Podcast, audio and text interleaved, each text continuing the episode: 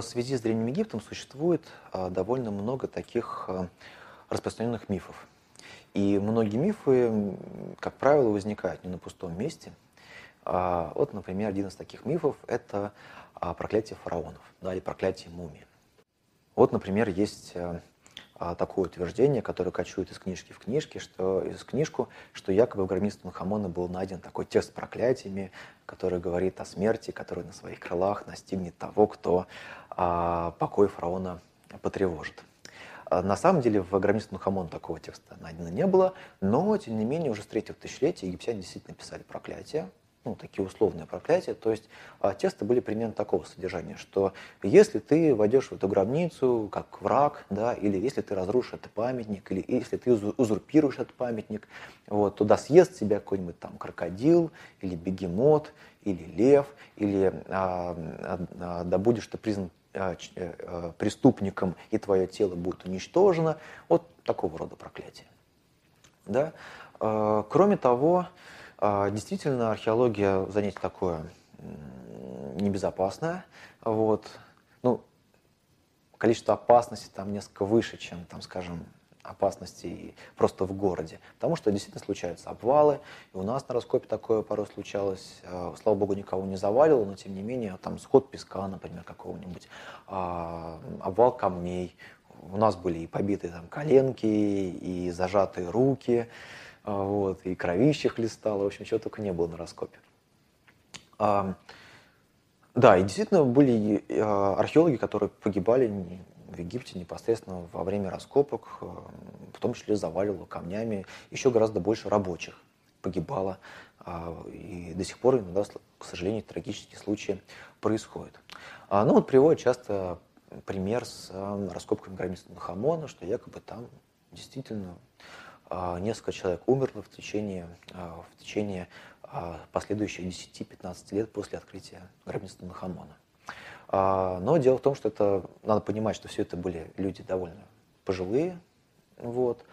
Во-первых, то есть те исследователи, которые принимали участие, это, это был цвет вообще египтологической науки.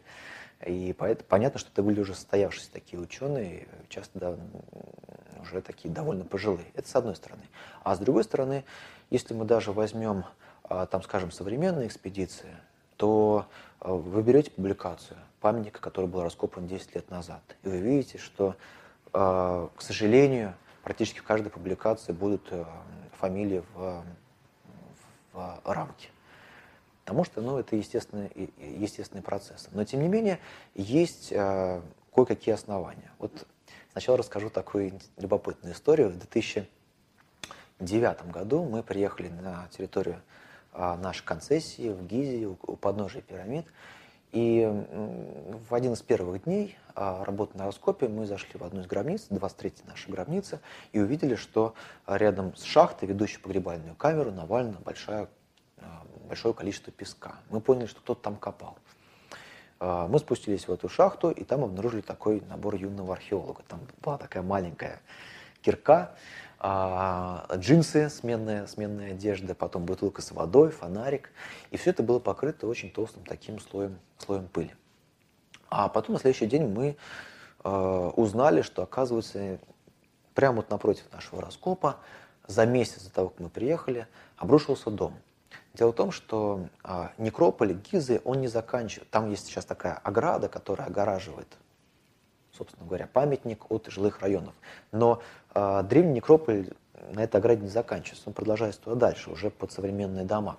И э, жители, которые тут, тут живут, деревушка называется Назлитес-Саман, так вот, жители Назлитес-Саман копают под своими домами в надежде найти какие-нибудь древние памятники. Порой они их находят, но в большинстве случаев все так заканчивается неудачно, либо трагедиями. И вот месяц, за месяц до нашего приезда в 2009 году напротив нашего раскопа обрушился дом. Там просто ребята копали и как настолько увлеклись, что под фундаментом почвы вообще не осталось, все это рухнуло. И там погибло э, то ли 5, то ли 6 человек. И э, есть предположение, что среди них был как раз и вот наш этот копатель, который который работал у нас. Либо он испугался, либо он там действительно погиб. Почему он не вернулся? Хотя оставил там, в том числе фонарик, вещь довольно ценная, джинсы, вещь довольно ценная, да. Вот. Ну, эту кирку мы до сих пор используем, и а, с тех пор мы стали говорить о проклятии мумии. Почему? Да потому что помимо этой, этой горы песка, которую мы обнаружили рядом с шахтой, там еще лежали, валялись такие фрагменты э, тела. Это была мумия э, позднего периода, или, может быть, даже птолемейского времени, то есть, может быть, там 3-2 века до нашей эры, которая была просто так очень жестко разломана, э, вот, большое количество тканей, которые валялись. То есть он разрушил какую-то мумию. И вот с тех пор мы стали говорить о том, что было такое проклятие мумии. Кроме того, действительно, в египетских гробницах часто встречаются различные грибки, которые, а, которые живут на органике, органики в египетских гробницах много, это не только фрагменты тел и различные там э, приношения, которые оставлялись в погребальных камерах, но это и большое количество, например, гуана, то есть э, помета летучих мышей. И была такая история, э, американские коллеги э, еще, по-моему, в 80-х годах э, работали в долине царей, может быть и позже, может быть в 90-х годах. В любом случае история была следующая. Привезли туда практику студентов. И они изучали одну из гробниц царских, э, спустились в эту гробницу, а там жила значительная популяция летучих мышей. Естественно, все, весь пол был покрыт этим гуана. Конечно же, поднялась. Поднялась сразу же пыль с этими частичками этого гуана, и нескольких студентов пришлось просто вывести, потому что они стали себя плохо чувствовать, у них началась проблема, начались проблемы с дыхательной системой, поднялась резко температура, их просто-напросто эвакуировали а, в а, Соединенные Штаты. А, идет ли речь здесь о проклятии фараонов? Ну, очень вряд ли. Да? Или вот со мной был такой случай. В 2010 году мы нашли неразграбленное погребение, причем сразу несколько. А я был еще тогда совсем молодой, там, аспирант, и для меня это просто вот такое, такое счастье было. И я тут же ринулся их рисовать. То есть сначала их нужно было расчистить, потом эти а, целые скелеты зарисовать. И у меня не было тогда ни маски, ничего. Я как-то обмотался какой-то рубашкой. Вот. Ну, естественно, все, э, надышался там этой пыли. А, и уже вечером была очень высокая температура, и вот всю ночь была, был жар. На следующее утро, правда, все прошло. И опять ходили, шутили, что ха-ха-ха, ты там вскрыл погребение, вот тебе досталось этого духа. Или а среди археологов, причем где бы они ни копали, всегда есть такое поверье, что если ты вскрываешь гробницу или погребение, то обязательно испортится погода. И, как правило, это подтверждается. Да. Только вы вскрываете какое-нибудь погребение, тут же поднимается ветер, становится холодно, там даже дождь в Египте случается. Вот. А, вот такие любо, любопытные совпадения, которые... А, но, а, как часто любят говорить науки, да, а, если два события случились одно с другим, да, это еще не означает, что они связаны между собой, естественно. Кроме того, а, много существует легенд о различных ловушках, которые оставляли древнеегипетские строители. А, там всякие коли, которые вылетают, ну, вспомните Индиану Джонса, да, а, какие-нибудь там ямы, которые волчьи, которые готовили специально для грабителей. Есть ли для этого основания? Определенные основания есть. Вот, например, в гробницах царских гробницах эпохи Нового Царства, долине царей, эм, есть такие глубокие шахты, которые эм, там на несколько десятков метров могут уходить.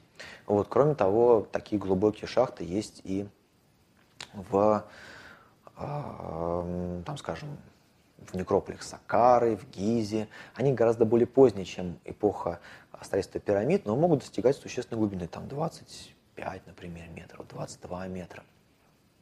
И вот эти многометровые шахты э, в царских гробницах долине царей. Э, мы пока не очень понимаем, для чего они были нужны, но есть предположение, что они символизируют связь с предвечным океаном, с Нуном. А, но есть версия о том, что они были такими защитными, э, что это было, должно было быть такое непреодолимое препятствие для грабителей.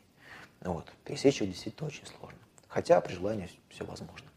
Вот, кроме того, а, например, в ранних египетских памятниках были такие любопытные изобретения а, против грабителей. А, представьте себе такой большой каменный блок, да, который стоит на, каменной поду... на песчаной подушке. И вот появляется грабитель в коридоре, начинает эту песчаную подушку выкапывать, да, и блок постепенно опускается. таким образом лишая его постепенно мотивации, да, потому что ты копаешь, копаешь, копаешь, а в итоге все это приводит к тому, что только проход окончательно закрывается. Да, конечно, его можно обойти, и часто такие заглу... порой такие заглушки делали, там, скажем, из твердого камня, даже из гранита или из базальта, вот, а его обходили по более мягкому известняку, просто долбили стену и обходили ее по мягкому известняку. Вот. Но, тем не менее, такие вот э, средства защиты, они существовали. А, да, кроме того, иногда египтяне пытались обмануть, э, египетские архитекторы пытались обмануть э, грабителей, потому что, скажем, в эпоху Среднего Царства, когда стало ясно, что все царские пирамиды регулярно грабят, а, да, возникла такая идея. А, вход при этом в пирамиду всегда находился в северной части неба, потому что для нас это вход, а для египтян, для, для души, условно говоря, души египетского царя, это выход. Да? И он направляется в северную часть неба, где он должен воссоединиться а, своими, а, с богами, своим божественным предком, солнечным божеством. Так вот, и все грабители прекрасно знали, что вход в нормальную стандартную египетскую пирамиду должен находиться в северной части. И вот в эпоху Среднего Царства начали хитрить, располагать с другой стороны. Или даже есть такой пример, когда вход в подпирамидные конструкции начинался из а, гробницы царской дочери. Вот, это было совершенно так очень необычно. А, да, но тем не менее никаких там вирусов, э, естественно, египтяне не могли запускать в гробницы и не запускали. А, проклятие то есть вот эти формулы такие с проклятиями, они действительно выписывались над гробницами часто. Вот. Но это были такие вполне стандартные угрозы, э, стандартные для древних египтян. То есть какое-нибудь опасное животное должно прийти съесть, или его должен, должен постигнуть, э, должен случиться суд, причем судить должны его будут духи умерших, они вот его приговорят к посмертной гибели. Вот. Но это все случится потом. Потом. А когда его, душа, его дух окажется в загробном мире.